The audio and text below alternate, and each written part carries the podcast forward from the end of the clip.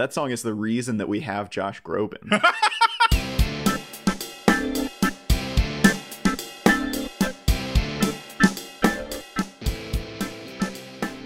Hi, and welcome to episode of Cinenation. My name is Brandon Sparks. and I'm Thomas Horton. And here on Cinenation, we discuss film genres and the tropes and stories within them.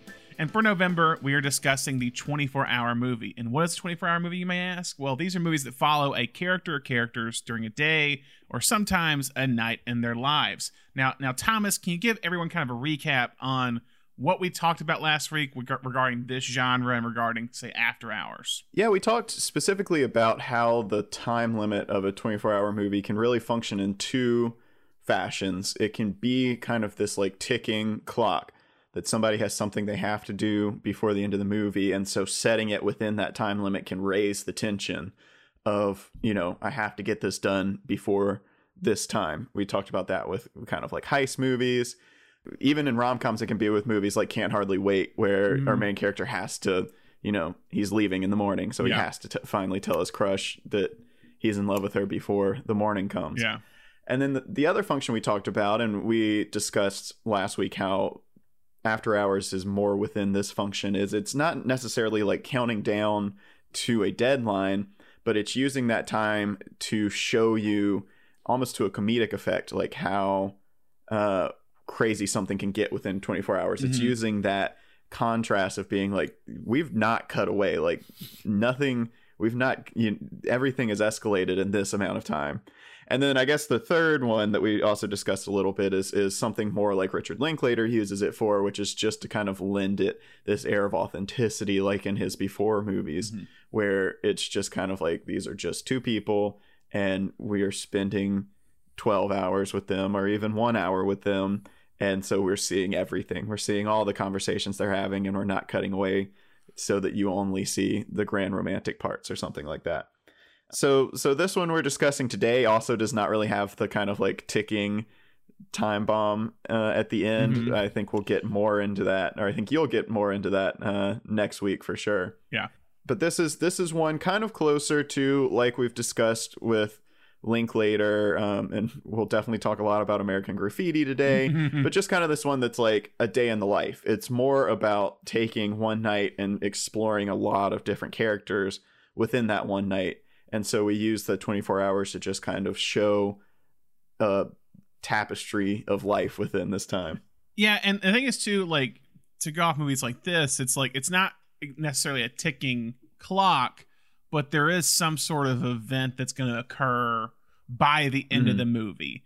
Like with this, it's the it's the dance contest, or if it's American Graffiti, it's it's is Richard Dreyfuss and Ron Howard are they going to leave to go to college? Like there's kind of like something, or it's if it's um I know like, a movie I think I mentioned at one point recently was a movie called Model Shop by uh, Jacques Demy, where like he has to go pick up his car at the at the repair shop by the end of the day. Like there's just like a, a certain task or event that has to occur, and usually it's everything's kind of building.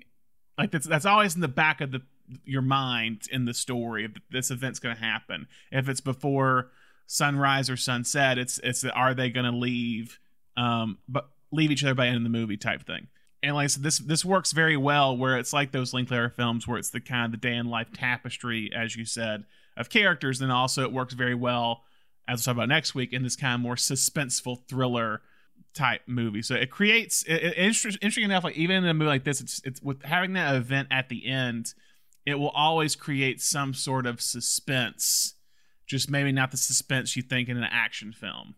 There's always a question of like, will this thing, will this certain thing happen? by the end of the movie. And that occurs in some way today, in a small way, with certain characters. Of like, will a certain thing happen in the dance contest? Mm-hmm.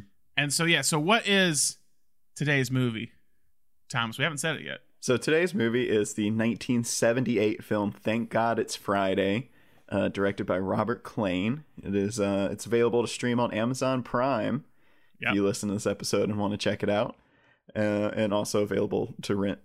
You know, wherever you rent digital movies. And it looks good on Amazon Prime, by the way, because sometimes Prime, Mhm. Prime, like Prime streaming can, like, especially with older films, they don't look that great because they're like bad prints. But this, I don't know if this was the Criterion print or that what, what Criterion used or something.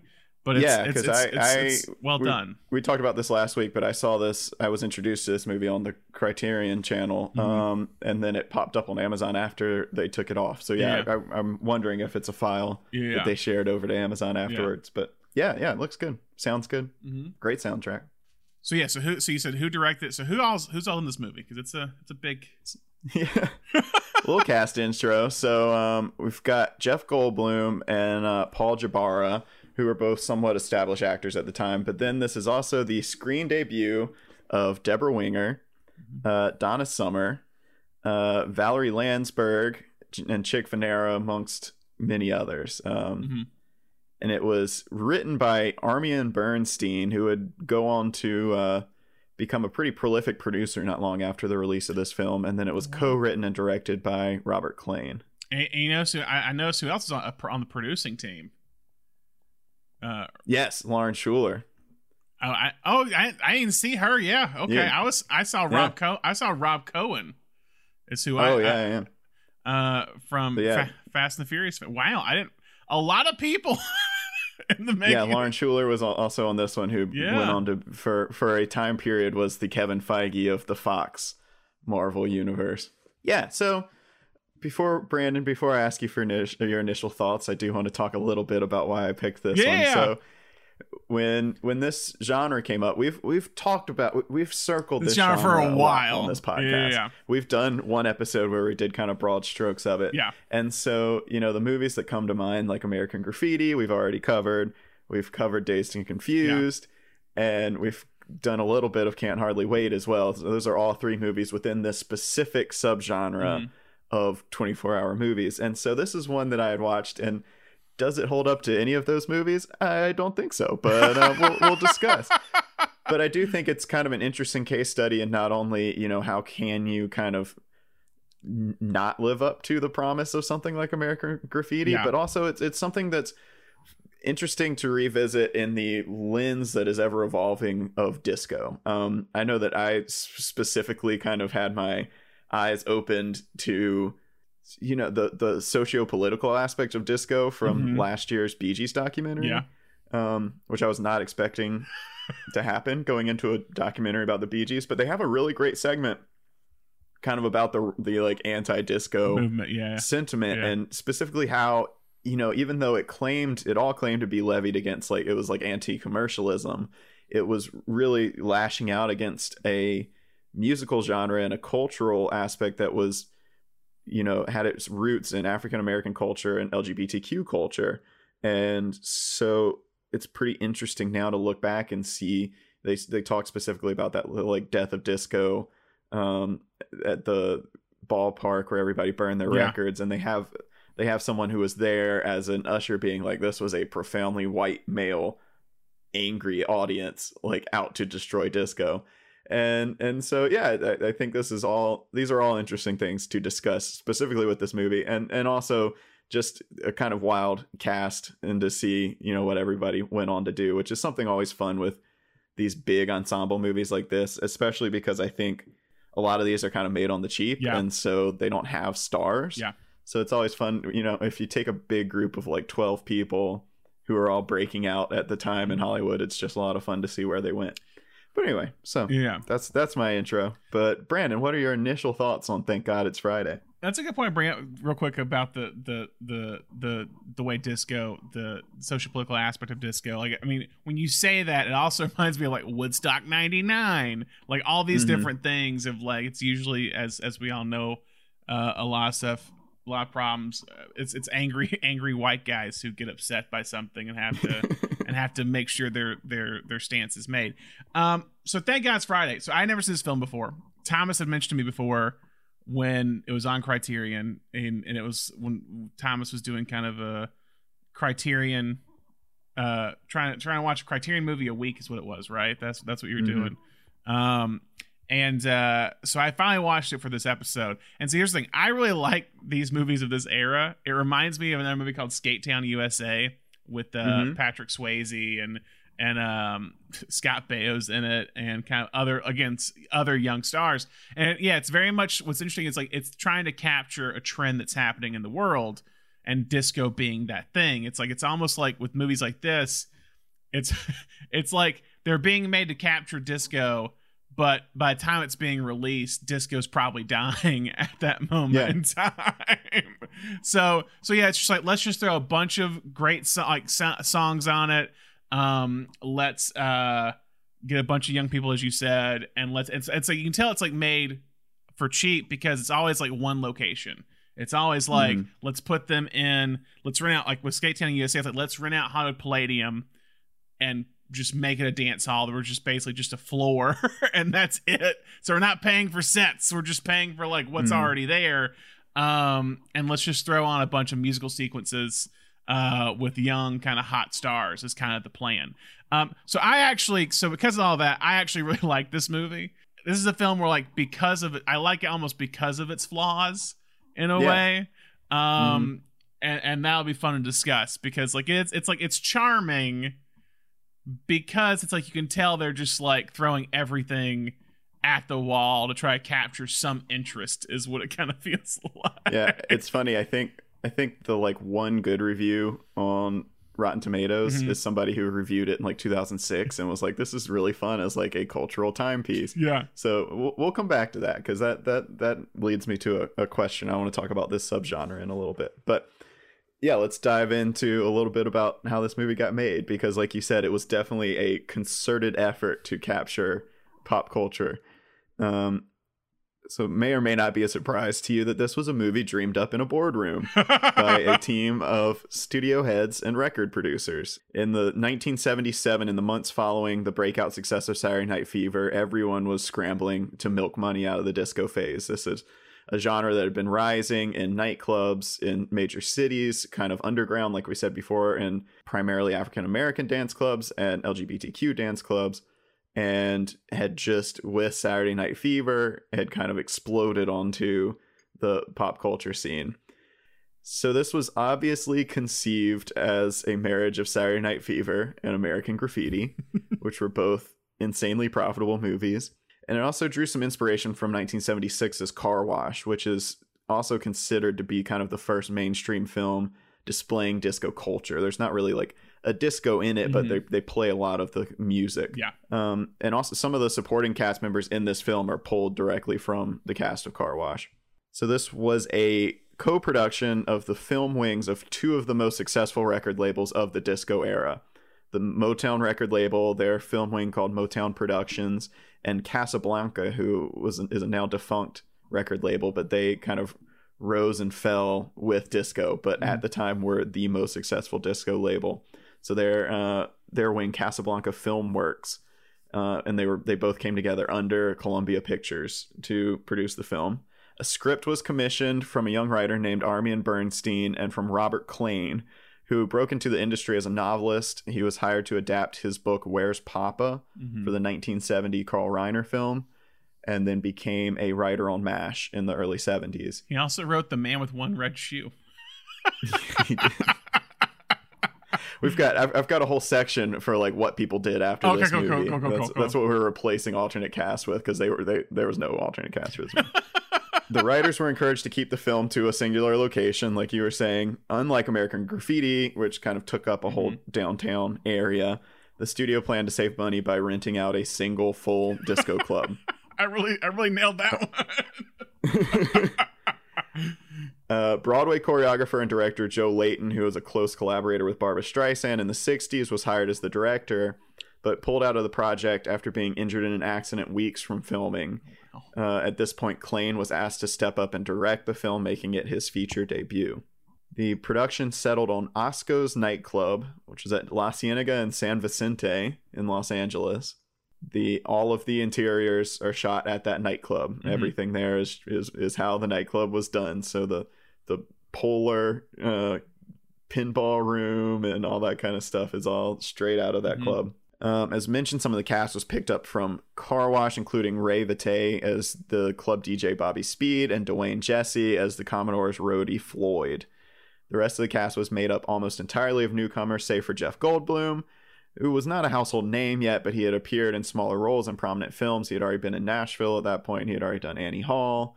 So, you know, he he was probably the most experienced of any of the actors at this point. Broadway star and songwriter Paul Jabara was also cast as nearsighted nerd Carl. He was a fairly well known uh, Broadway actor at this point. He was in the original cast for Hair and Jesus Christ Superstar. And he actually took over the role of Frank-N-Furter from Tim Curry when he went to film the film version Oh, wow. of Rocky Horror. Um, he was also a songwriter, and so he was brought on to write an original song for the film, in as well as as acting in it. So the cast is set, the location set. We've got our last minute director. it's time to shoot the movie. Brandon, what are some of your favorite scenes from Thank God It's Friday? Well, the thing about this movie that I, it's again, this is this is a, a a fun thing about it and a flaw about it is there's so many subplots of different characters in this film, and it's like there's just like little ones that I love, but like I think I think one guy that just for some reason stands out to me is Marv Gomez, the character of Marv Gomez.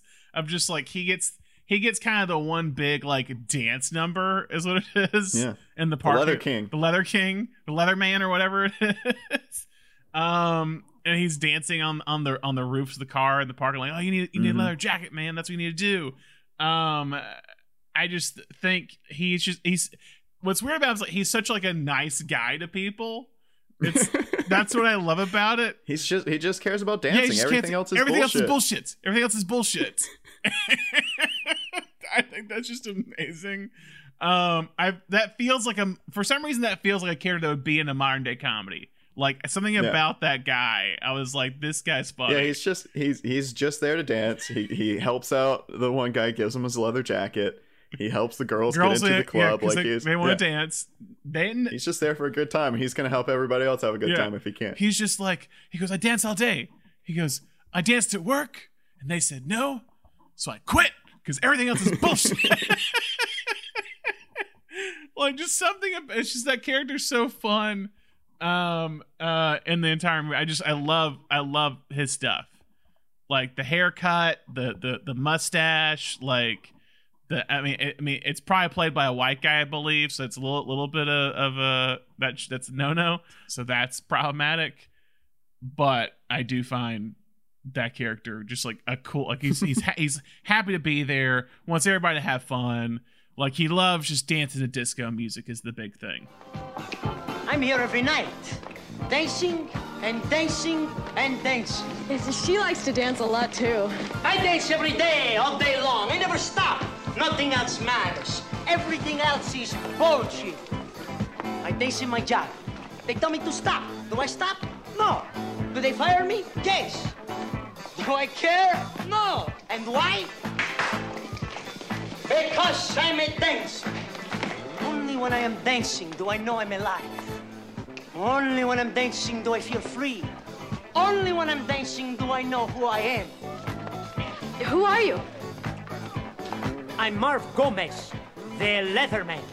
I like the scene where like all the main women are like crying in the bathroom mm-hmm. at that one part where it's like Deborah Winger and Donna Summer and the two teenage girls, the married woman. They're all just kind of in there around the same exact time, not really interacting with one another, but Yeah. like they're all just there and they're all just like everything's going wrong for all of them tonight. And just something in that scene like motivates them all to kind of like change the course of the night is kind of the thing. It's like the teenage girls one of the teenage girls trying to motivate the other one but in turn like donna summer hears it and she becomes motivated like i'm gonna get my shot and like play my music or sing no matter what because this teenage girl who's like i'm gonna dance no matter what that was our that was our goal we're gonna stick to it. Um so i just love i love i, I almost like wish there was more of that in the movie where things Mhm. kind of converge more but that's like a really kind of fun kind of nice moment with where everyone's involved You were right. I just should have kept my mouth shut. You told me that I was the greatest dancer at Taft High. You told me I could do anything if I set my mind to it. We came here to do something, and I'm not quitting now. I'm gonna enter that dance contest if I have to go out on that floor and dance all alone. I really enjoy Jeff Goldblum in this movie, mostly because like like it's funny. Look, I was I was watching it and I was like, wow, Jeff Goldblum's really a scumbag in this movie. And then I was like thinking back, I was like, Jeff. I mean, Jeff Goldblum's a scumbag in a lot of stuff. Yeah. Like it's not until it's not until more recently when he's become like everybody loves him so much that it's like, oh, okay, well, you can't. But like Fly, he's kind of a scumbag. Big Chill, he's he's a he's a creep. He's a creep. He's a creep in Big Like, Chill. he, like he's he like, like what I love about Big Chill. Like, I think we watched the behind the scenes. It's like in the deleted scenes of it, it's like people forgot who he was, like in the friend group, Mm. because he was always kind of the creep that hung out with them. They're like, "Who were you again?" And then like they're like, "We gotta cut that because it does make sense to him to like spend the weekend with all of them. They Yeah, don't for him remember him. Yeah. yeah. but like, yeah, he's kind yeah, of and a this creep. and this one especially. So you've got this subplot where he and the DJ have this like Bobby running bet every night, where Bobby Speed picks out somebody in the in the in the club and like it's like, all right, I'll pay you if you can land that woman tonight. And so you get this this subplot where a, a husband and wife have, have ventured into the club and are kind of in over their heads and and Jeff Goldblum decides he's going to seduce the wife. Um, but I, I do I love the scene when he's like he's trying to like she's mad at her husband he's like trying to take her home and then all these women keep coming up to him and they're like hey can i speak to you and he just he starts getting like flustered and loses his cool and it is uh, goldblum is like on it in this movie for sure and, but like that scene is so good because he's trying to spit his game at Yeah. her and they just keep coming and coming and the the one woman's like can i talk to you and he's like what did I tell you? What did I tell you earlier? And she said, "Talk to me to talk to you later." And he's like, "Yes, later is not now. Later is later." it's like a way uh, really late, later, much later. Or like even it's like that happens throughout the whole night. It's like it's like they go to the jewelry shop with her, and it's like, oh, I want this necklace. You know, oh, you mean like the one I'm wearing right now? Just like this one. this Yeah. one? Yeah, yeah. he goes, um, "Let me let me take a look at those rings." And she says, "Oh, she already has a ring, a wedding ring." Yeah, he's he yeah he's very much just a scumbag throughout. I mean, I love his intro too, where he pulls up in the car and then he like turns on the light. It's so like just trying to be cinematic in a way where it's like turns on the light so you can see his face in the mirror. He goes, "Gorgeous." It's like all his. No, yeah, he's he really like he he's not in here as much as you think, being as he's the top billed person, but he steals like every scene. He you, you can tell he's the most experienced guy on this set Yeah. for sure. I found myself missing you. I realized I'd lost something very important I just now found. I care for you. Uh, See you later, Tony. I don't know, something's happening. I care for you very deeply. I mean it. And, and I can't explain it in any rational way. This sort of thing doesn't usually happen to me. I'm just as confused about it as you are, and I'm not used to being confused either. Tony, we better talk now. No, we better not. Uh, can we I make have it? to talk to you. No, no, It's please. about last weekend. Can we make it later, this sweetheart, please? Please, thank you.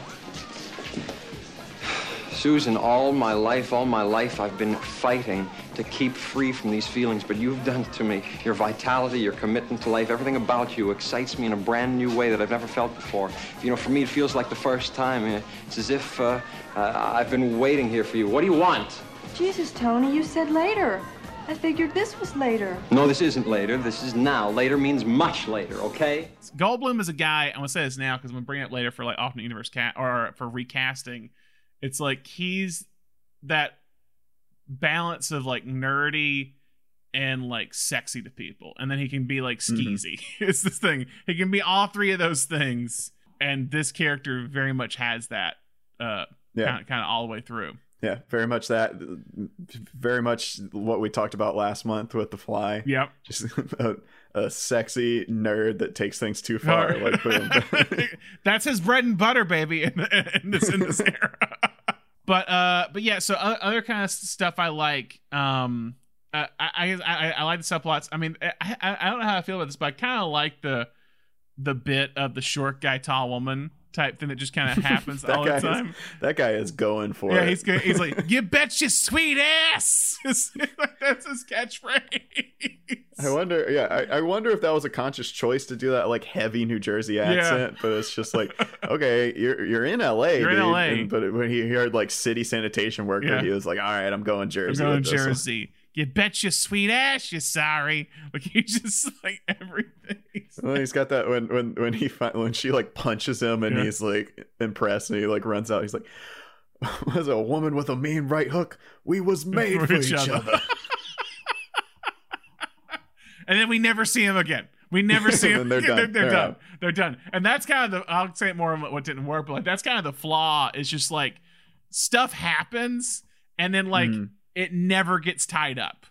It's just like for mo- for most of the subplots, you have the kind of your main core subplots are kind of the it's Bobby Speed and uh, Donna Summer, and then Mhm. it's kind of the couple and Jeff Goldblum, and then it's the teenagers and uh, Deborah Winger and and the, the, the that guy that she ends up with. And yeah, and that's kind of I think Ebert talked about it, and we'll talk about it, I guess in terms of reception. Like he's like, and this person's in it, and this person's the main character, and this person's the main character. Uh, there's so many kind of main characters. Uh, Mhm. there's not enough to go around, especially for like a, a 90 minute film. Um, and that's that's kind of the flaw. But I I like that we have just a bunch of these random characters. One of my other favorite character is Floyd, and like the kind of relationship that Floyd and Bobby Speed have over the radio, Mhm. where Bobby's just like he's like Floyd, my friend Floyd's probably listening right now, and it's like if if he doesn't get, or he's just like, and uh, Floyd's favorite songs is taps or whatever he's saying, just like basically, yeah, yeah, yeah. it's like if you don't he get doesn't here, get here, I'm gonna play taps play for taps him. for him, and it's just like every yeah, he's time. got that great moment when uh so he gets pulled over by the cops and they they think he's stolen the instrument, so they make him play all the instruments to like prove that he didn't steal them. but then that second he gets pulled by a cop for the second time and just like hops out and is like, all right, I'm gonna show you. yeah, he's like, he's like, fine. He goes, I'll, I'll, play for you, I'll play for you. I'll play for you. He just like gets out the drums, and then he cut back to him, and like he's like basically a full blown concert in this parking lot. he's just like, yeah, I can play. See, and everyone's like, it's like you don't know what the cops pull him over for. He's just like, okay, whatever. Let's see. Let's see what's gonna happen. And then he gets to escort. Then he gets to escort to the to the disco after that. Yeah, I got. I've got a couple more. One, one thing I would say is like anything with Deborah Winger. I think Yeah, she's great. like it's. It, I would say she's like criminally underused in this movie, but like it's one of those things like they didn't know who they had on her hands. She had done one other movie before this, um, but like you had to have known, like being Yeah. on that set. She's just so charismatic in this role, and like it's kind of a dumb role. It's Yeah. just this like unlucky in love, clumsy woman, but um. She grounds it. She like humanizes it, and uh, yeah, you had you had to be sitting there on set and being like, she's gonna be somebody. Yeah, she just has a natural comedic ability. It reminds me a lot of her her her um her role in Forget Paris, the rom com with Billy Mhm. Crystal, because like she has this kind of like clumsiness to her in that movie. I think sometimes, um, and it's very apparent in this. But it's like this movie or this, in this in this type movie, that role easily gets forgotten. It's like she's Yeah. just the klutz best friend, and you're just like easily she just keeps falling over is the joke and she's able to like like said, ground it in some way and make that character like where you like like that character throughout the movie and that's when you don't yeah forget. it's it's almost like it's it's weird because she's not in it enough to be kind of our eyes into Yeah. the film but she is the one who is like new to the the disco culture i mean a couple people are new but she's the one who's kind of like getting the pointers from her friend like what you know who's who's who's a creep don't talk to anybody wearing polyester um and and i think i don't think she was intended to be kind of the eyes for the Yeah. audience but i think because she grounds the role so much she does kind of come through as being the one that I, I feel like I, when I watch it, I can relate. Like if I were to go to a disco, I'd probably my experience would be closest to hers or the, Yeah. the guy that needs the leather vest. I don't know, but uh, but yeah no, no she's she's great and i love the kind of the moment of like it's well it's the it's the moment in the car when like the friend's telling her all the rules so like people look out for like oh don't don't see a guy don't da- dance to the guy who wears polyester because he's a creep like don't do don't be with this guy and then kind of the end she sees that like all the rules that she told her not to do the friend did and it's like going off to like hang out with the three guys that Deborah Winger turned down throughout the movie you know hang out at their hot tub is what it is. mhm. um so like some some stuff does come back around this movie I really want to thank you for taking me with you tonight. I mean, really. Forget it. I mean, I know when you come to a new place, you just can't find people you can relate to. Relate to. I just would like to meet one nice guy. I go to the discotheques to kind of forget, you know? They're a great place to meet new guys. Yeah? Like what kind of men go there? Live ones. Oh, yeah? Yeah. Ah, Maddie, I'm sorry. I knew that was gonna. I'm really sorry. Oh, no, it'll dry. I'm sorry. I mean, not tonight, you know, but it'll dry. Here, I'm sorry. I'll get Swell. it. Yes. Oh, oh, I knew that would come in handy. Oh, you're. I'm sorry. What's your last one? Last Dance, man. Oh yeah, for sure. You got, uh, yeah, you gotta say Last Dance. That song that's such a good song. Honestly, I did not know before I watched this movie for the first time. No I didn't clue. even know it was an Oscar song. I didn't know it was a it was a movie song. But uh yeah, it's great. That scene's great when like he's um Bobby Speed is like frantically trying to figure out what to do and Donna Summer just goes for it, Yeah. hops up on stage and starts like singing it. Yeah. And he throws it on and then it's just boom. Boom. It's it's like we got a star in the making. And also too with Donna Summer, it's going, I kind of like the moment where she tries to sneak into the DJ booth for the first time when she's like Mhm. going up there with the Commodores when they show up. Yeah. And then it's like, oh, you haven't heard of me, Nicole Sims, like greatest disco queen in all of New York City or whatever. And he's just like, no. She goes, oh, you're not really and she like DJ. grabs the mic and tries to sing into it Yeah. and he's like, It's not live. and like she doesn't really sound good when she does that either. Mhm.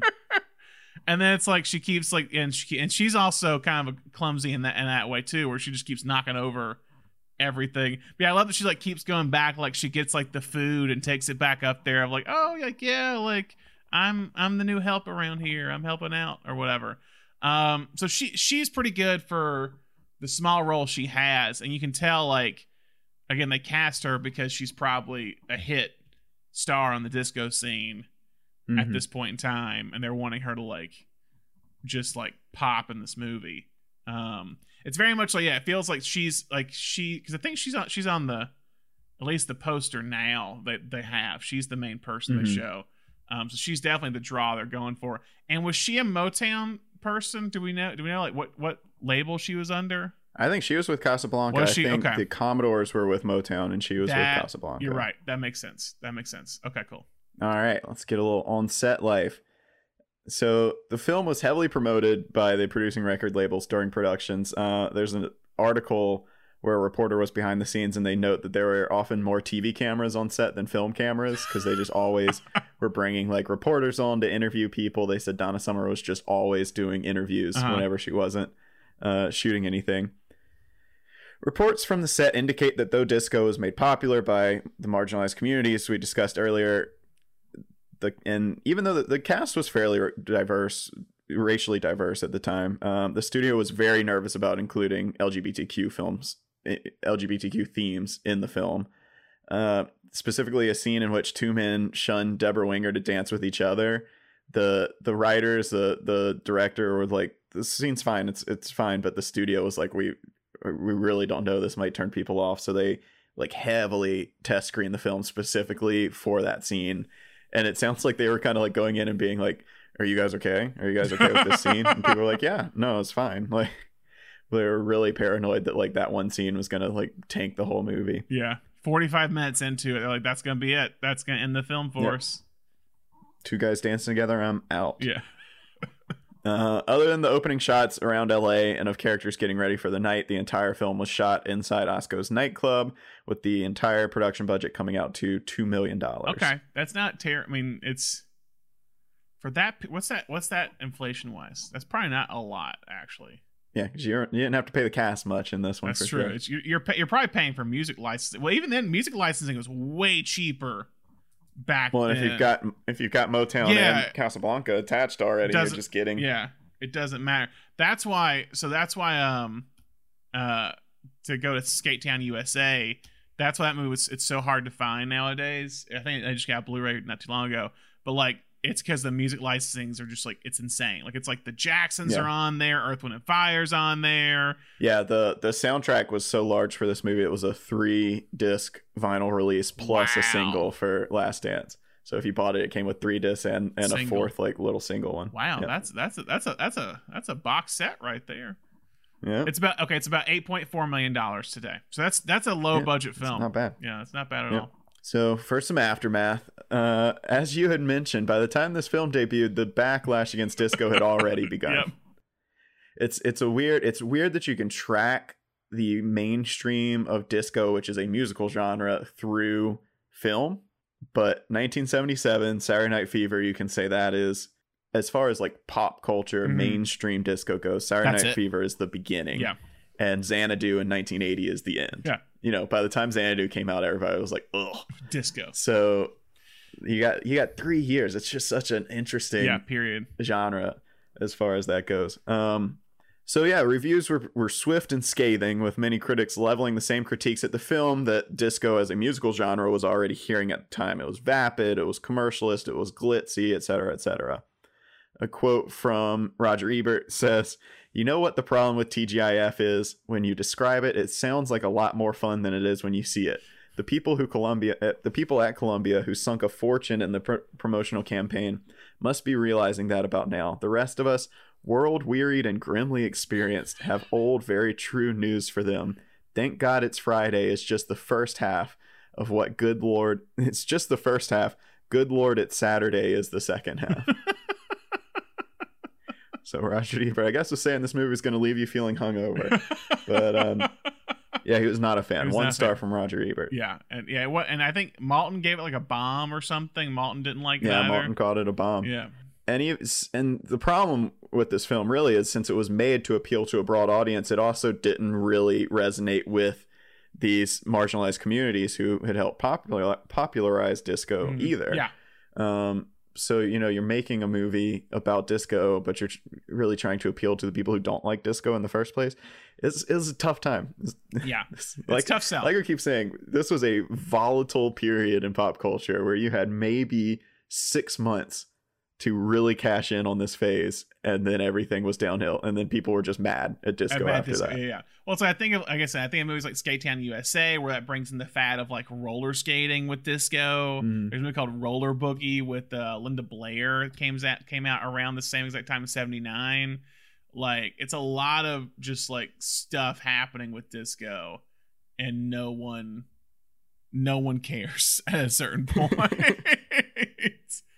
Like you just see it like starting. It's like by like it's like, like you said, Xanadu is kind of the nail in the coffin with it.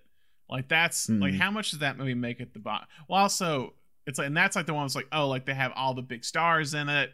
They try and make it like a prestige thing is kind of the thing, and that's when it just like it goes horribly wrong. It's like it's it was a twenty million dollar budget for Xanadu, and it made twenty three million, and that's kind of like it.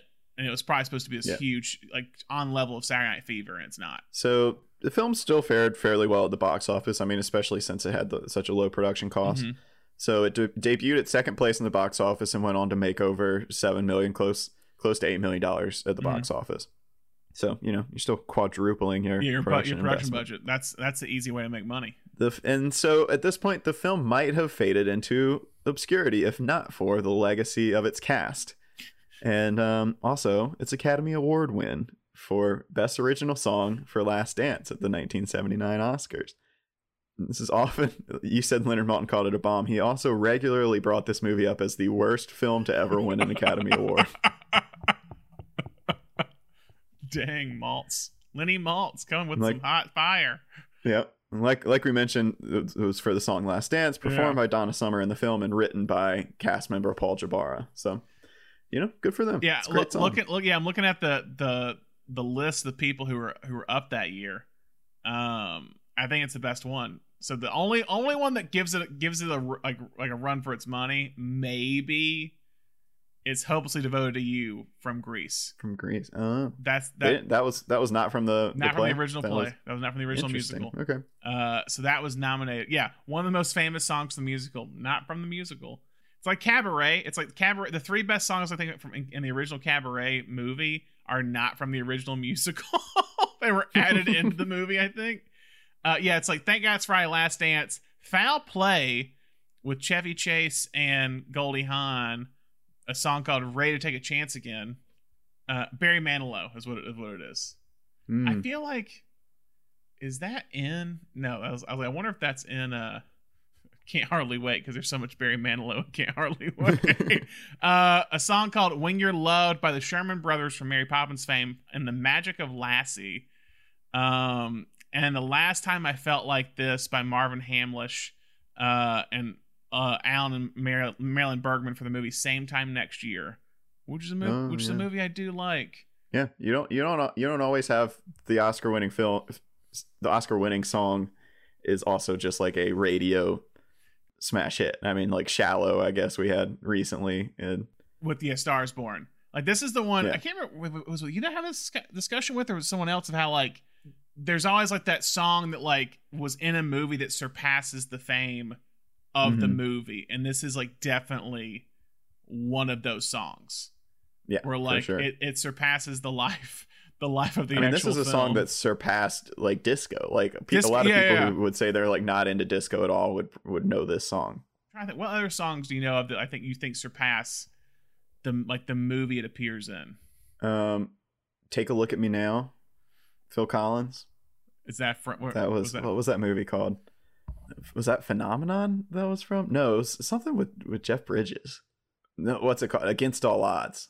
That's the name of the song. I think that's the name of oh the movie yeah too. it is it is yeah yeah it's a 84 movie with, with jeff bridges I watched a YouTube video once that was just like little clips of every Uh-huh. song that it won, and there were several. I was like, oh, I didn't know that was from a movie. Uh, like I think of I think of songs that like got famous too because of films. Like Mhm. I would walk 500 miles from Benny and Joon. Like it wasn't a hit at all, and then it's that movie, and it just like blows up. Yeah. Like one one, I'm looking at a list right now. One of them's like uh, Danger Zone from Top Gun. You didn't know it was from Top Gun. I was like, ah, you definitely that's definitely from Top Gun. Um, they bring up "Knocking on Heaven's Door" by Bob Dylan, Pat Garrett, and the Billy the Kid. That was what was written for. I would say here's a weird one. I would say uh, "See You Again" by by Charlie Puth and Wiz Khalifa. I think people don't realize it's from Furious Seven. Oh yeah. um because that was when i think i was i was at trivia uh, in, our, in our my on my work thing and that was played as like can you guess what movie what song this movie is from and no one could get it and and they're just like what it's Wiz Khalifa and Charlie Puth. What do you mean? What what movie is it from? It's a it's a hit song. I was like, it's from Furious Seven. I've got one for you. Uh huh. Oscar Oscar winner, one hundred percent has surpassed the movie it came from. Um, Andrea Bocelli, Celine Dion, "The Prayer" from the animated film Quest for Camelot. God, I remember that movie. My I don't know why my grandmother had playing cards from that film. Like that was like one thing she. had. it was like that was the thing you, you had playing cards for Quest for Camelot. It was like Go Fish, but it Mhm. was Quest for Camelot is what it was. Yeah, but that, that was from that era where like all animated songs you had to get Yeah. Like a legit singer to sing it over the end credits, and they did Celine Dion and Andrea Bocelli, and that became a huge hit. And that song, that song is the reason that we have Josh Groban. a lot of people don't know this, but uh, Josh Groban was like just kind of like locally known as a singer, and then uh, Celine Dion had like a concert in his town, Uh huh. and Andrea Bocelli like couldn't sing that night. He was sick or something, and they were like, "Oh my god, we have to have somebody to come sing the prayer with Celine Dion." They were just like, "Let's get this kid Josh Groban," and he like went up on stage and like killed it and like exploded from there. So, The things the things we find out about. so if we didn't have Quest for Camelot. You know, Yeah, what, what would, would we, we- have? Crazy Stupid Love. Yeah. you know, would we have Josh Groban? Anything in Josh Crazy- Groban's ever you know? made. Yeah. You know, who would have thought? Who would have thought that a movie that I can't remember the plot to There's a dragon. There's a two-headed dragon. Yeah, it's and, yeah, it's a quest for camp. I mean, it was in that period. There was a lot of like the the non Disney stuff of like road trip things, or like it was like kind of like trying to be like a period piece thing. It's like Prince of Egypt's around Yeah. that time, or like uh, what was the one with Kenneth Branagh? Was El Dorado? The was it Oh yeah, Road El Dorado. Road El Dorado? Ken- like Kenneth. Branagh and uh, and uh, uh, Was it was it Gold? It wasn't Goldblum. Kevin Kline. Kevin No, Kline. Kevin that's what it is. I was like, it was someone from Big It was that period when Disney Disney was starting to hit a slump, and everybody else was like, "Let's go," but no one knew that Shrek would be the the one one to broke- to finally. break him out. but no, like, going off, uh, going to the point of like of like getting like a famous star. It's like I think of Prince of Egypt, where it's like Mariah Carey and Whitney Houston for the ending song of Mhm. "When You Believe." That one, right? yeah. Our brief tangent on music and movies that surpass the film. Uh, continue, sir. All right, now we're gonna we're gonna move into our section of of what did everyone do after this movie Okay. because it's, it's fun. So obviously, Jeff Goldblum goes on to have a fantastic '80s. We all know this. Great '90s, a great 2000s. He's Jeff Goldblum. Two years after this film, Debra Winger has her breakout role in Urban Cowboy Yeah. with Saturday Night Fever star John- John, Travolta. Which also creates a whole phase for like country in the Yeah. 80s with like with Mhm. like Mickey it's like Mickey Gilley's bar or whatever in like Houston and it's just like I think that, does that place still exist? I can't remember if that does or not, but like Urban Cowboy is a fun movie, I must say. We I think we I think we watched that both or at least I did for our Texas month, but didn't discuss it that much. Fun movie.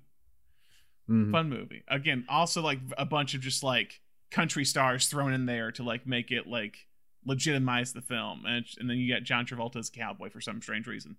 Um, so there you go. Paul Jabara, who once again played the the guy who was locked in the stairwell, Did we forget about? Uh, yeah, yeah. went on to become a very successful songwriter. He collaborated often with Barbra Streisand, and he wrote the hit song "It's Raining Men." oh wow. uh, very successful. He f- kind of famously was one of the first kind of celebrities in the public eye to pass away from complications due to AIDS in uh, 1992. John Friedrich, who played his friend Ken, would go on to act in two pretty successful projects in the 80s. He was in The Wanderers and was in the uh, miniseries The Thorn Thorn Thornbirds. Very successful Yeah, miniseries. yeah, yeah.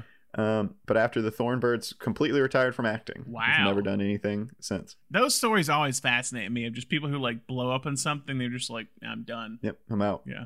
Uh, two years after the release of this film, Valerie Landsburg, who played the dance champion Franny, would break out as one of the leads in the TV show Fame. Writer director Robert Klane would go on to write many comedies, including National Lampoon's European Vacation, Weekend at Bernie's, and The Man with One, One Red Shoe, Shoe, yeah. personal favorite. uh, but would only direct one more film in his career, Weekend at Bernie's 2. I mean, easily the lesser of the two Weekend at Bernie's. Wrote the first one. The first one's fun, you know, and and the second one's like, I mean, let's be real. How can you keep that? How can you keep that body from not decomposing for two full movies? Come on, like they go and they go to Island. That's like they go Jamaica. I think they go to Jamaica is what it is. That's yeah. That's that's hard to do. That's hard to do. And while we were talking about original song Oscars, this movie has one other original song Oscar tied up to it. Terri Nunn, who played Franny's friend Jeannie, a year after this film, helped form the band Berlin. She was the lead singer, Oh wow, and they went on to win an Oscar for Take My Breath Away in Top Gun. wow. That's that's interesting. Wow. Okay. A couple Top So- Gun references today. It sounds like. I didn't. I didn't know that she. Yeah, I didn't know that she. uh Did she ever act again, or was it just did just like straight singing from after this? Uh, she, I think she mostly just focused on Berlin. She had done a, I don't know if this was her debut. She, I know she, I read an article once that she had auditioned for uh, Princess Leia and was like on the short list. That's what for- I'm reading. Yeah, she was. She did Princess, Princess Leia, Leia. seventy six. Yeah. If she gets Leia, what career does that have? Then we don't get take my breath away. Oh man. Think about that for a Dum, second. dum. Top Gun isn't as memorable if, if you don't have that. If, if Carrie Fisher doesn't You don't have get that playing every other yeah, scene. every other scene. okay, anyone anyone else else in the group? I know the guy the the guy Ray Ray uh, Vitte who plays Bobby Speed. I think he died young. He died Yes, thirty uh, actually, very mysterious circumstances. He had some sort of episode where his neighbors called the police that he had been speaking in tongues for like like the full day, and police came, may or may not have mishandled the situation, and he died in the in the police custody. It was later said that the coroner said there were no injuries that would show that the police had killed him, but also we Mhm. we you know we know how it's, that goes. it's LA. It was a LAPD in the eighties. So Our last one, our last legacy of the film is uh, the very same year that DeWayne Jessie appe- appeared in this film as Floyd. oh he yeah, was featured in another film, National Lampoon's Animal House, playing the character of Otis Day. yeah. Otis Day and the Knights. I He would later famously legally change his name to Otis Day so he could perform as the character uh, throughout the country. yeah. So when we were when I was watching the movie, I was like, where do I know this guy from? and I just like You're like DeWayne Jessie. I don't know that name. And then I was like looking at I was looking at the, the cast, I was like, is this the dude from Animal House? And then I click and I was like, it is the dude from Animal House. Good good comedic performance and, and and and thank God it's Friday. Also, I mean, good comedic performance a little bit in Animal House for the look he gives at the bar. yeah, no, he's he's really fun in this one. He's great. Yeah, yeah. Okay, so what worked for this film? What worked about it? So, um I, I like the setting of this movie. Like I like the con- like the conceit and concept of the film, and like what it's trying to capture. Of of it's very much a time capsule of an era, and I really I really enjoy that. Um, I think I think I think the star the people who become stars are stars in this movie. I think Goldblum and Winger, like you can just tell, like have big careers ahead of them, no matter how brief their role is in this film. They just they have that kind of uh, charisma um, in this film. So that that Mhm. I think really works. Again, like I said, I like the subplots. We'll get into the kind of like what didn't work, but I like that they're attempting they're attempting something bigger than what say American Graffiti might or even Saturday Night Fever might, but they just don't have the the ability and know how to do it. Like they they, they want to make an Altman film for like teens and 20 year olds, but they just don't know how to do it. Yeah, that was a couple of things I've seen in in people who enjoyed the movie. I haven't seen anybody in like a negative review like levy the word Altman esque, Yeah. but but the people who enjoyed it are like, yeah, this this aspires to be It does. Nashville with disco. Yeah, it does. doesn't quite get there. Like when watching this and like watching Skatetown USA, this these are like this is a question I asked Paul Thomas Anderson. I was like, okay, how inspired were you by Skatetown USA and Thank God It's Friday? Because Boogie Nights is basically what he's trying to do, what they're trying to do in this period of like the Altman esque disco movies. Boogie Nights is that. Yeah. Like, and it works, mm-hmm. even though it's it's it's dealing with like the porn industry and not disco. But that's like the backdrop of like disco's dying off, and we go into the '80s and everything's changing. Like it it perfectly captures that, and so like, that's what Yeah. it feels like. It's like and like Star '80s, and then when we talked about too, that's I think like those three films.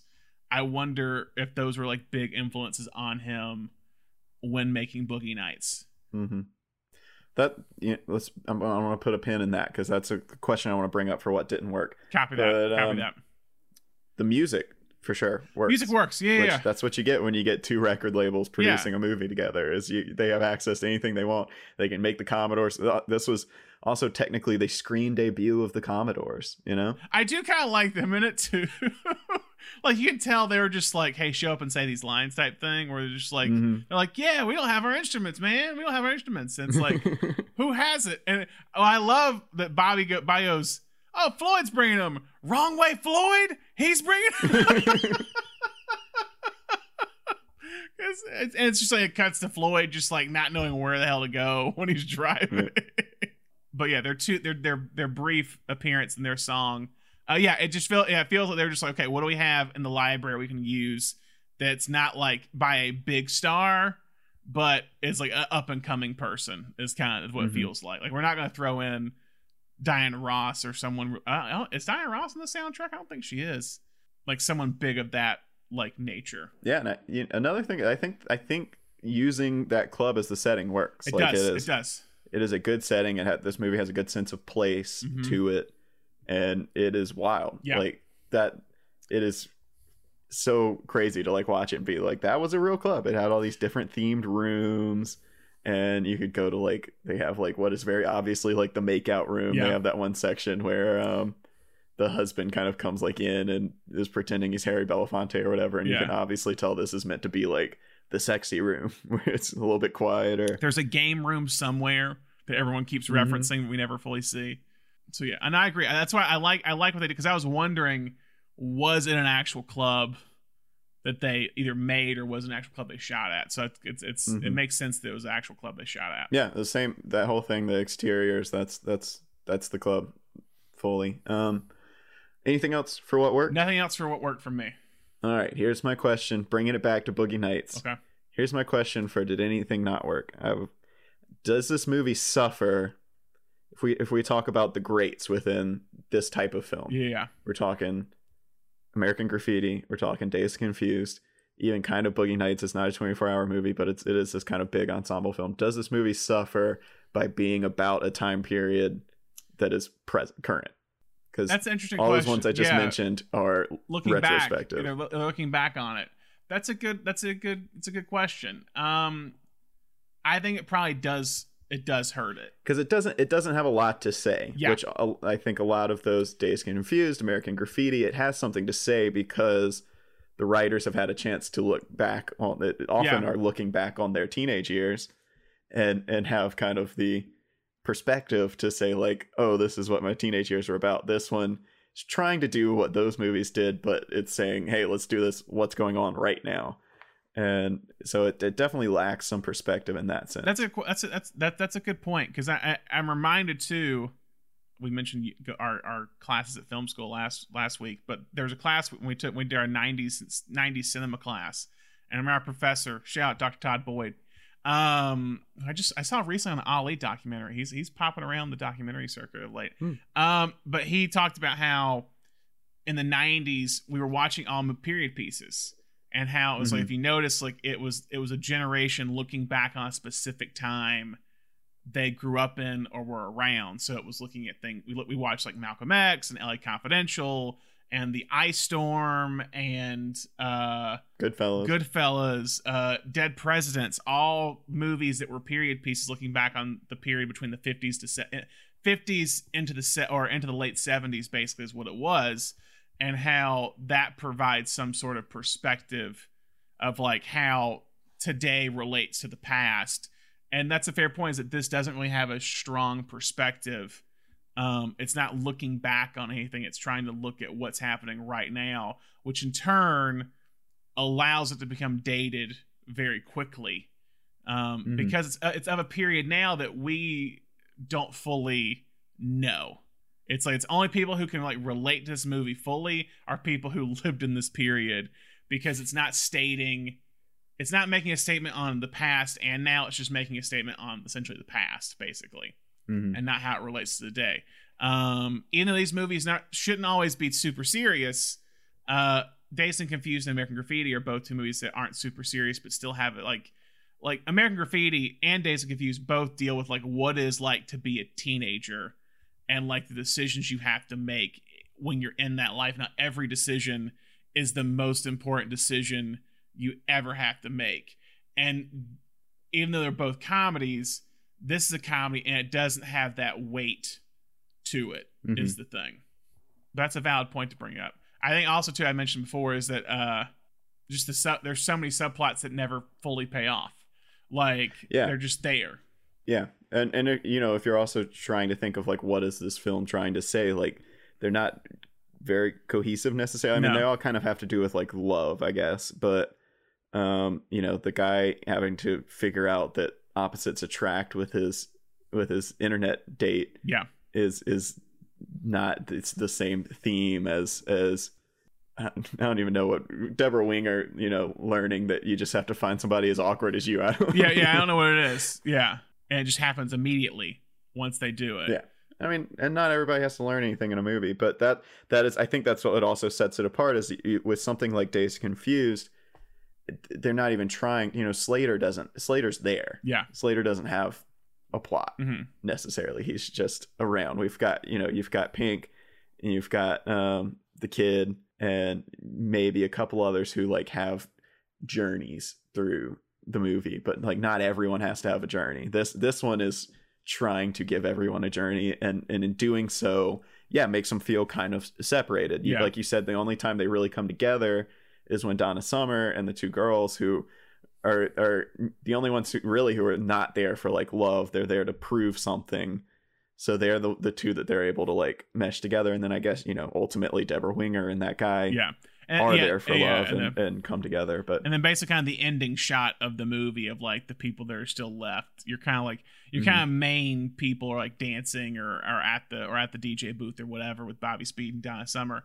Um yeah, it just it feels like like we never really pay off like the guy the the the guy uh, Paul uh, Paul uh Paul Jabara and the girl that show that go down the stairwell. I don't know. Do we ever go back to them? I don't think we there's there's a shot of them dancing together. I think during the last dance Okay. segment. But then it's- I think that's yeah. the last time we see them. That's like yeah, I don't remember them like like I don't remember them like getting out or whatever. Um Some say they're still there. since they're still there now at the Academy Motion Picture Library, so I think it's what's there now. nope. I've got that in my. I've got that in Oh, okay, my okay. my uh, film I, facts. I look yeah, I, loo- I looked up the I looked up the address and it, it took me to the Academy Motion Picture like Arts and Sciences like uh, library, so it could be different. Um, but yeah, I just think I also here's the I also kind of don't like the two main guys that are not Jeff Goldblum. I don't like Paul Jabara that much, and I don't really like the main guy who falls for Debra Winger. Like that's just me. That something about. Yeah. them they don't uh, they don't pop. And I think too that's the other thing. Is like with a lot of these stories, like they're just kind of played for for jokes. It's like Mhm. it's the oh like the Paul Jabara is like he doesn't he doesn't wear his glasses. When he doesn't wear his glasses, he gets into trouble, and that's kind of his whole plot. Um, and then like Debra Winger's like she's clumsy, she falls down everywhere, and like everyone hates her because she falls down everywhere. And then she falls down and falls in love. Like that's that's Mhm. the plot, and, uh, that's the story for it. And so like I feel like every one of them's just kind of like a jo- or it's the, it's again it's the short guy tall woman. That's the bit. Mhm. It's like it's just a it's stories that are based around bits, and that's why it just doesn't really doesn't really hold up as well. Yeah. Uh, anything else That's not it. work for you specifically? All right.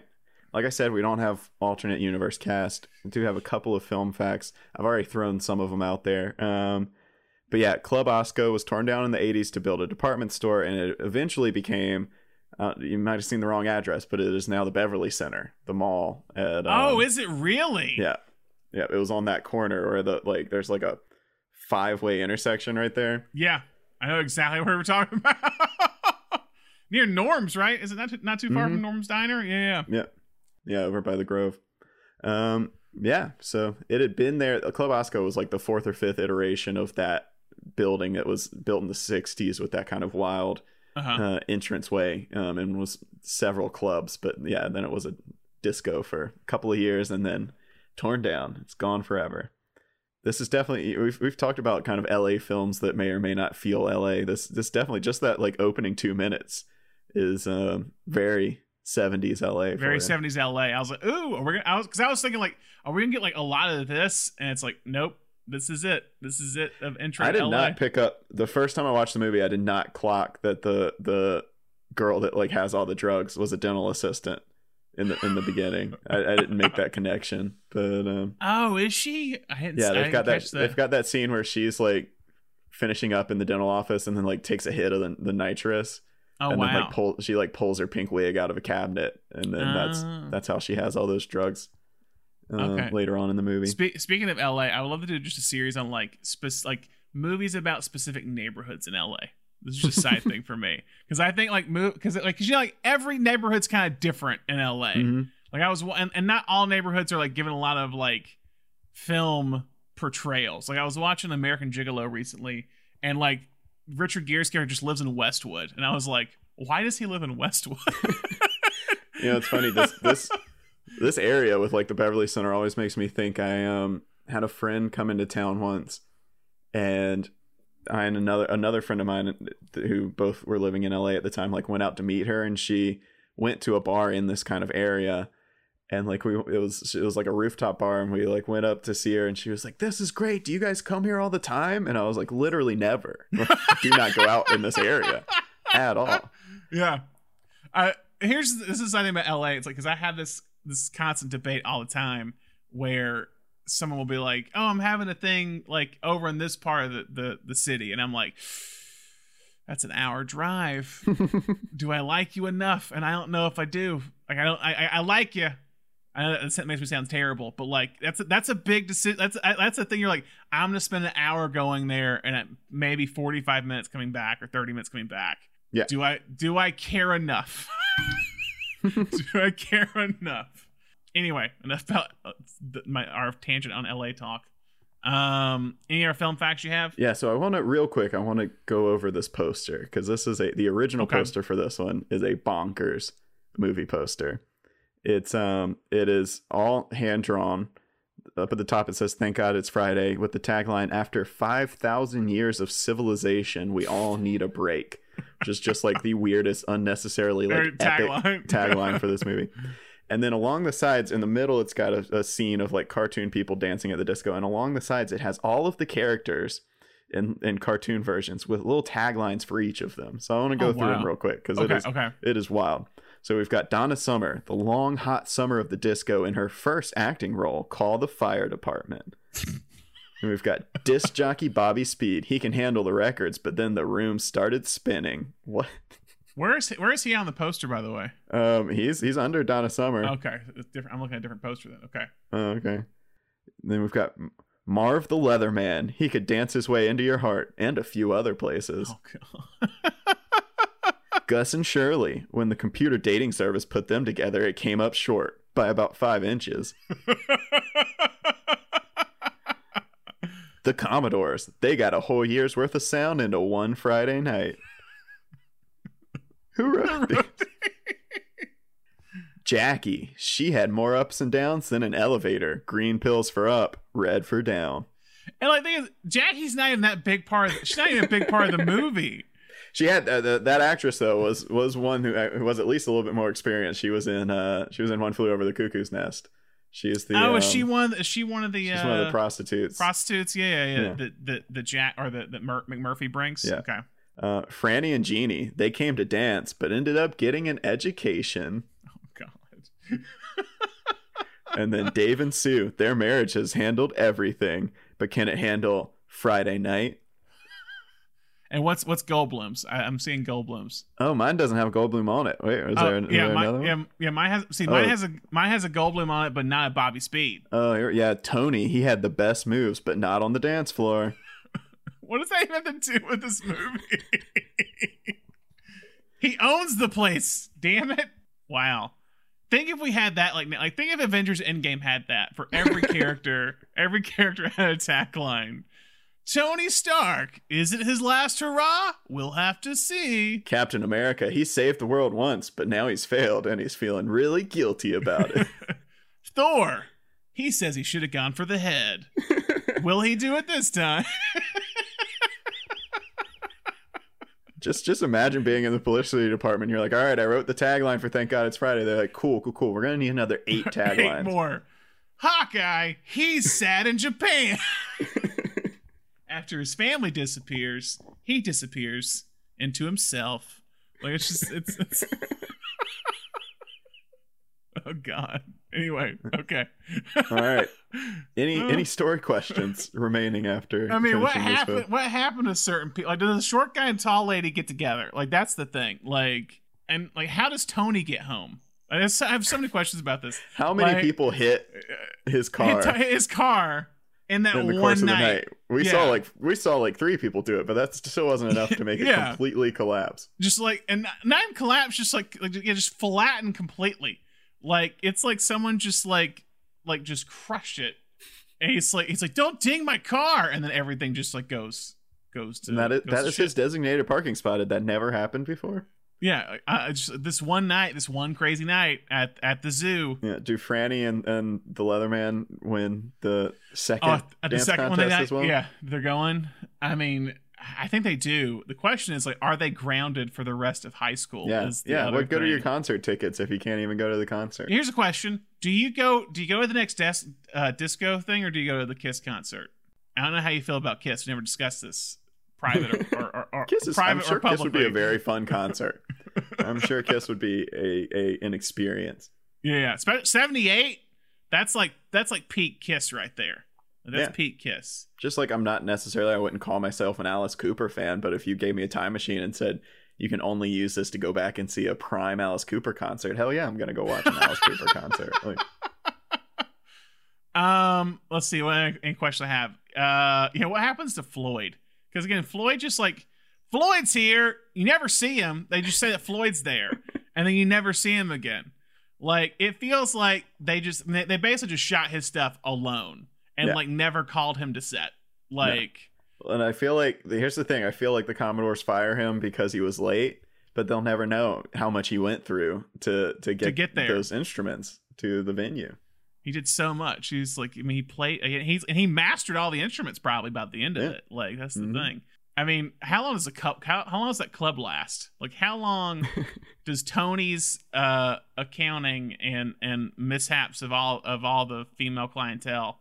Like, how how like how long does it last? I, I think they have a, a little boom because they become the club that discovered Nicole Sims. Maybe they get a little For deal sure. where she she Yeah, yeah, performs yeah. there regularly. But Yeah, yeah, you know, disco's doomed. So that that they didn't even know at the time. Now you can watch this movie and be like, "There's even more comeuppance coming Yeah. for Tony's character in the future. They didn't even know it at the time when they Yeah. made this movie that he was about to go bankrupt when when everyone comes and tries to burn down his disco club. Yeah, I love that. Like they talk about how disco is all about capitalism and stuff, and then then that place gets torn down. They build the Beverly Center.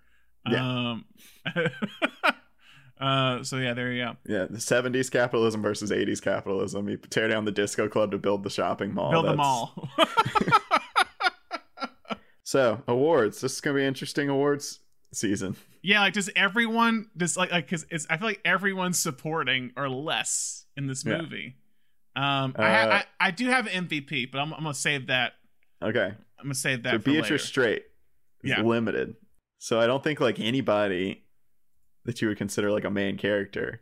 Maybe could could we say Merv is limited? The the leather man. Leatherman. Oh, Marv. Marv. Marv.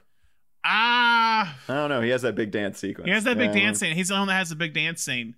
Is Floyd? No, Floyd's Sure. kind of. I mean, Flo, no, Floyd. Floyd gets No. he he gets like five scenes. He gets he gets like five scenes. Okay. Um. Yeah, this is a tough one. Just gotta pick who's who's limited. I mean, I mean, is it the doorman? Is it the doorman? yeah, you know what? I like He's- that scene he's pretty Franny and, good. and Jeannie. yeah. He's just like, Like these IDs say you're 36. yeah. He's like these, or it's like, what? What are these? They're they're from Idaho. Yeah. It's like you're driver's 32 and you're 36. Yeah, I don't know if that's in that Idaho water. And it's like you can leave. And then he keeps popping up of like it's like I think Donna Summer comes in. He's like, she's like, what time is it? And he's like, I don't have a watch. It's just like he's just kind of there. He, he stamps the husband's like shirt sleeve. He's like, "You ruined my shirt." I'm I don't know what that guy's name is because I don't know what his I don't know if he has a character name. Doorman. If you're somewhere out there, you played the doorman, and thank God it's Friday. Congratulations. Beatrice Award winner. Okay, cool. All right, so Annie Potts X Factor Award, which This is a tough one. supporting actor. So anyone in the cast. I mean, I see three people. Okay. Two are easy. It's it's Debra Winger. Mm-hmm. and if you want to say Goldblum, even though Goldblum's the top billed person, and then maybe Donna Summer simply because of Last Dance. I want to say Debra Winger because I think Debra Winger has a character, as I said before, can easily disappear in this movie, Mm-hmm.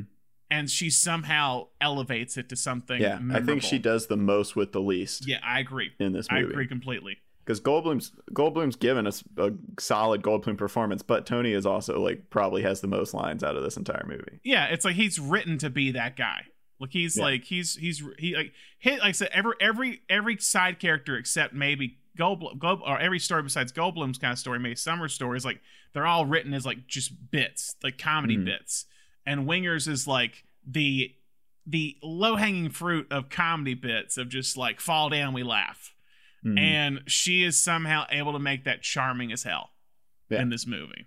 I back that. Debra Okay. Winger, Debra Winger. Annie Potts X Factor Award. Has she won it before? We've covered other Debra Winger movies in this. Um, I, I think we did that before we had the awards. I yeah, because because we did like that the, the genre thing or like the the intro genre with um uh terms of endearment. So I don't think we've covered covered uh her. If we ever do if we ever do Rachel getting married, she might get an X Factor award. We'll, or Forget Paris. She's great in Forget Paris. Legal Eagles, I'm big Legal Eagles guy. I know you. also, side thing, she's great in Leap of Faith. That Steve Martin movie, not a Mm. great movie, but she's good in Leap of Faith for some. I, I just I like her in that. She again, she's someone that like she's great in a lot of stuff, but like outside of the '80s, just because of the- I think the way Hollywood kind of treated her and like dealt with her, what wasn't as used as much as she should have been. Hi, sweetheart. What do you say? Nothing. Hey, uh, what a beautiful smile. Are you alone? Don't I know you? I know you. I know you from somewhere. No, you don't know me. I've never been here. That's all right. You want to dance? You're on my purse. Huh? Oh, uh-huh. sorry. I don't want to dance. What are you afraid of? I'm not afraid of anything. I'm, I'm not afraid of anything. I don't want to dance. You want to sit? You want to just sit and talk? I'll sit and talk. I don't want to talk. You want to go for a walk? I'll go for a walk. We'll walk. We'll go walk someplace. I don't want to walk. I don't want to talk. I don't want to dance. All right, wait, wait, wait a minute, wait a minute, wait a minute. Didn't you come here looking for some action? Yeah. I'm still looking. All right, Gene Hackman MVP award. You said you had somebody in mind. Let's hear it. Well, it's not somebody, but I think Disco wins this one, guys. Oh, I was gonna say Last Dance wins the MVP See, award. that's fair. I thought so. I, I feel like, like that's a tie. Disco makes- and Last Dance. Disco and Yeah. Last Dance. I think Last Dance is the epitome of disco. So I'm fine with Last Dance. I think Last Dance is what like it Yeah. carries this movie. yeah, and and not, not only carries this movie, but is the reason that this movie is It's even streaming about. anywhere. You know, I don't think anyone would Yeah. even bother digitizing this if it weren't for that and maybe the the Goldblum fandom out there. Yeah, that's about it. No, I agree. So I many. think- If you look on Letterboxd, so many reviews are just like, I picked this up. I specifically saw one review that said I picked this up at Videodrome because it had Jeff Goldblum in it. And I was like, oh hey, Atlanta friend. What's Atlanta? Atlanta fans like Goldblum. okay, so Last Dance is the is the MVP. I'm I, I support that. All right, you want to go live? Live what you want? You want me to go live? You want live right now? huh? Okay, we're going live right now. You asked for live? Come on, man. Time is up. You ready That's now? it, man. We got to go live. Right, Sam, here it comes. Live. Oh, let's dance, the last dance. Let's dance, the last dance.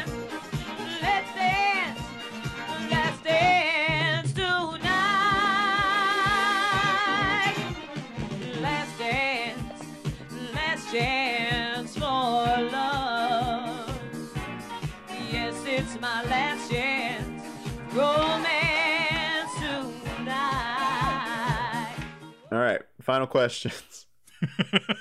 if you remade this today, Oh, you better get ready. who who would you cast? Okay, is this still a Would you- period who- piece? Is it still a period piece? Okay, cool. Yes. I think it would be better to make a disco movie today. I think you'd Yeah. probably have a warmer reception to it than you did dropping this in 1978.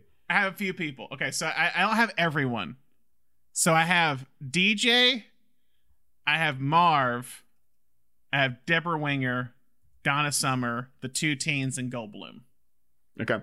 So I have like one, two, four, five, seven characters. Who do you, who do you want first? Um, give me, give me, give me Marv. Marv. Okay, so I have two things for Marv.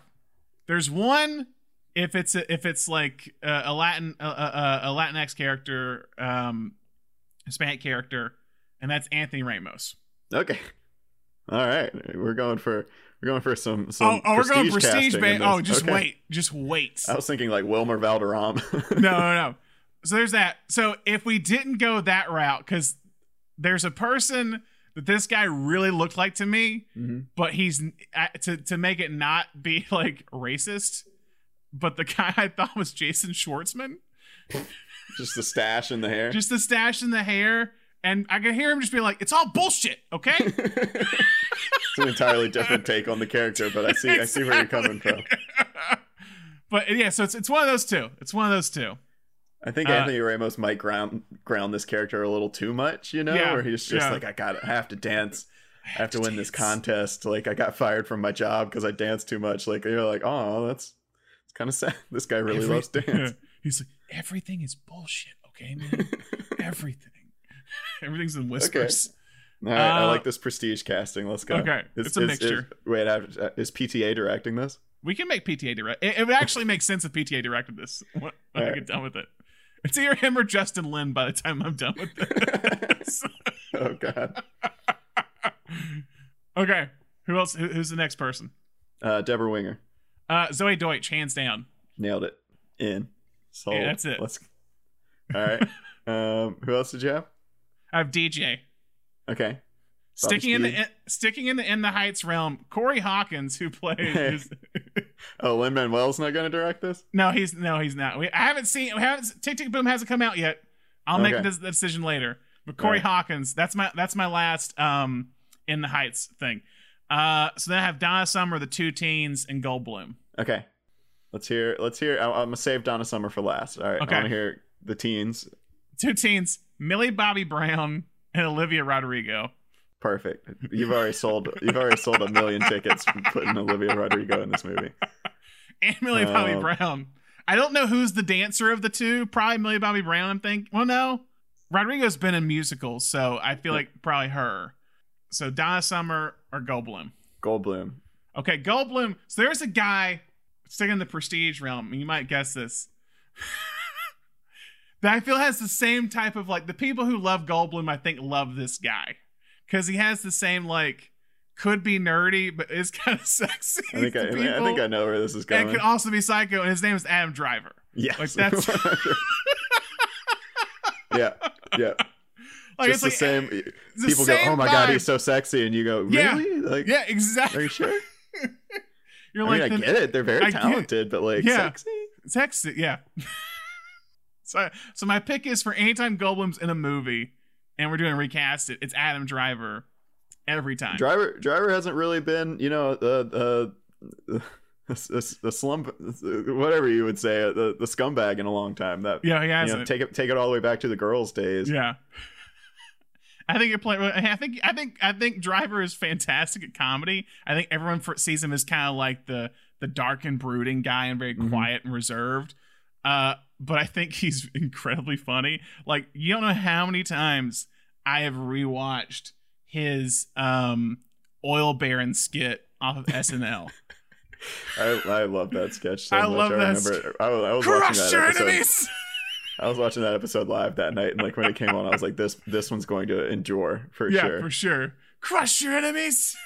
All right, all right. And who's who's our Donna Summer? Okay, so this one's tough. So we, we can discuss it, but the so I, I I will say like someone that came to mind. I think she's a a little because Donna Summer's like thirty years old. Jennifer Hudson's like one you can think of. I think in terms mm. of like a powerful singer. So that there's that one. But the one I went with was Lizzo. Different I like choice. I but I think that. Lizzo Lizzo's fun. I think Lizzo is very charismatic and like I think I think could be a fun disco like type star. Yeah. All right. I think this. I think our movies. I hate to say it. I think our movie's better than than the original. Let's go. And we're bringing in bringing in PTA, and he's going to bring direct- us a lot direct of. it. He's going to have a lot to say about the the the culture of, of disco and and uh, The ones I didn't get with the couple, who should be the couple? Like Jesse Eisenberg and Emma Stone. That's it. Okay. Great. Um, all right. So, how, does this fit in with any genres other than the the 24 hour movie? Is it a musical? Is the question. There's two songs that There's are two performed. songs. They're performed. And then you have a big dance number in the parking lot. Mm-hmm. Yeah, it's a tough question. It's it's it's it's a musical adjacent, as you might say. Yeah. And then a, a, a disco movie, you know? It's a disco movie. Undeniably a genre, for better or for worse. Yeah, it is a genre. Yeah, a disco disco movie for sure. Um, I don't think we're ever going to do a disco month. I'm sorry. Let us know if you're dying for disco month on, on Cinenation. Maybe we can put something together. But Would Roll Bounce be one? Is that considered a disco movie, or is that be roller skating movie? let's, uh, Uh, let's, what- Rad? Does that count? Rad. That Rad's not disco, Bike- but but I would cover. disco? I would cover Rad in a heartbeat. I would cover in a heartbeat. Let's do it. Let's just let let's just do Uh, extreme sports extreme, month. Well, extremely Sports goofy Month. movie is, Yeah. is an extreme sports and disco movie. Yeah, I, I think we should do extreme sports movie one one month. That'll just get so I can cover Rad. I would totally cover Rad. There's a resurgence of Rad, guys. If you guys haven't heard of it, look it up. Um, We could just do a BM, we can do BMX Bandits too. Talk about Nicole Kidman. yeah. Wasn't there a BMX movie? I mean, I think it's, you, you could do like you do Brink if you do extreme sports movies. Yeah. Can we bring your buddy? Can we bring your buddy that you met? uh, anyway, a lot of tangents this episode. I must say. I must say. but fun ones. But fun ones. Bring it. We're bringing it all home. Refocusing. How does this movie fit into the 24-hour film genre? Well, you got the one crazy night aspect of it where everything's just and really it's, it's like not even a full night. It's just till like one a.m. is Mhm. what it is. It's it's like a, it's like from ten p.m. to one a.m. is when this movie. Yeah, that's another place. story question. Why does this club close so much earlier than the other Yeah. clubs? He's like, yeah, Yeah. we, they haven't even started the dance contest at this other club. It, Yeah. is, do you think it's just because at this point at 1 a.m. Tony's usually already taking a girl home? That's so probably they're true. Like, they're like, just shut the club down. Tony's not around anymore. He's not going to know. He's definitely the bad version of Rick Blaine in Casablanca. like that's that's what it is. Like if he he just wants a, he's looking for Elsa every night. Yeah, so uh, you have that aspect of it where it all takes place in the one crazy night. I think I think with this it's like again these movies have a lot of stuff thrown at you where a lot of things are happening specifically for a lot of characters and I think that occurs here even if it might be a joke in some played in some way with like the short person, short guy, tall tall lady, tall woman, like that's a very like that's a big moment of a possible relationship flourishing. It's a big moment with a possible relationship flourishing with Debra Winger and the guy that she's she meets. It's a possible beginning of a career for Donna Summer. Um, it's it's the possible like I don't know if it's career for the dancing high schooler or whatever, but there's something like kind of in that world where like a lot of Mm. big things are happening with these characters in their life. I think it's also kind of reaffirming the marriage of the two people that the the, the five year couple or whatever. Like Mhm. I think it's kind of like that's that that could be a whole movie in itself, by the way, of just like of like them like find themselves and realizing like how like how to open themselves up to the world, Wow, do but you think- come back home. Do you think whoever wrote Indecent Proposal had seen Thank God It's Friday and then they were like, what if what if this was a whole was, movie? was this a whole movie? What if this was a whole movie? But give me is it Woody Harrelson, at Redford, and and Demi Moore? Is that is that Yep. Indecent Proposal? Mhm. Okay. When I think of Redford, I think of Jeff Goldblum.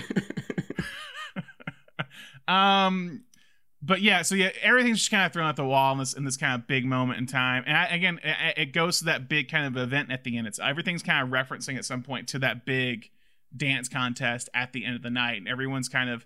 Are you gonna stay for the dance off? Are you gonna do for? Are you gonna do, Are you gonna be a part of it? Are you gonna like sing at it? Like it's all these different things that are occurring. Um, are you gonna go live during it for the Commodores, like Commodores to show up? Like it's everything's kind of happening and leading to this big event.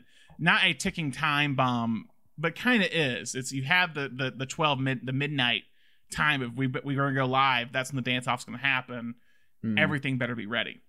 Um, so that all kind of fits into this genre. Um, it's just this this is kind of the example of as we talked about of how like if you tackle this genre and you're tackling specifically the the kind of like hangout movie aspect of this genre, just make sure if you're gonna build in subplots, pay them off. Yeah. Pay them all off.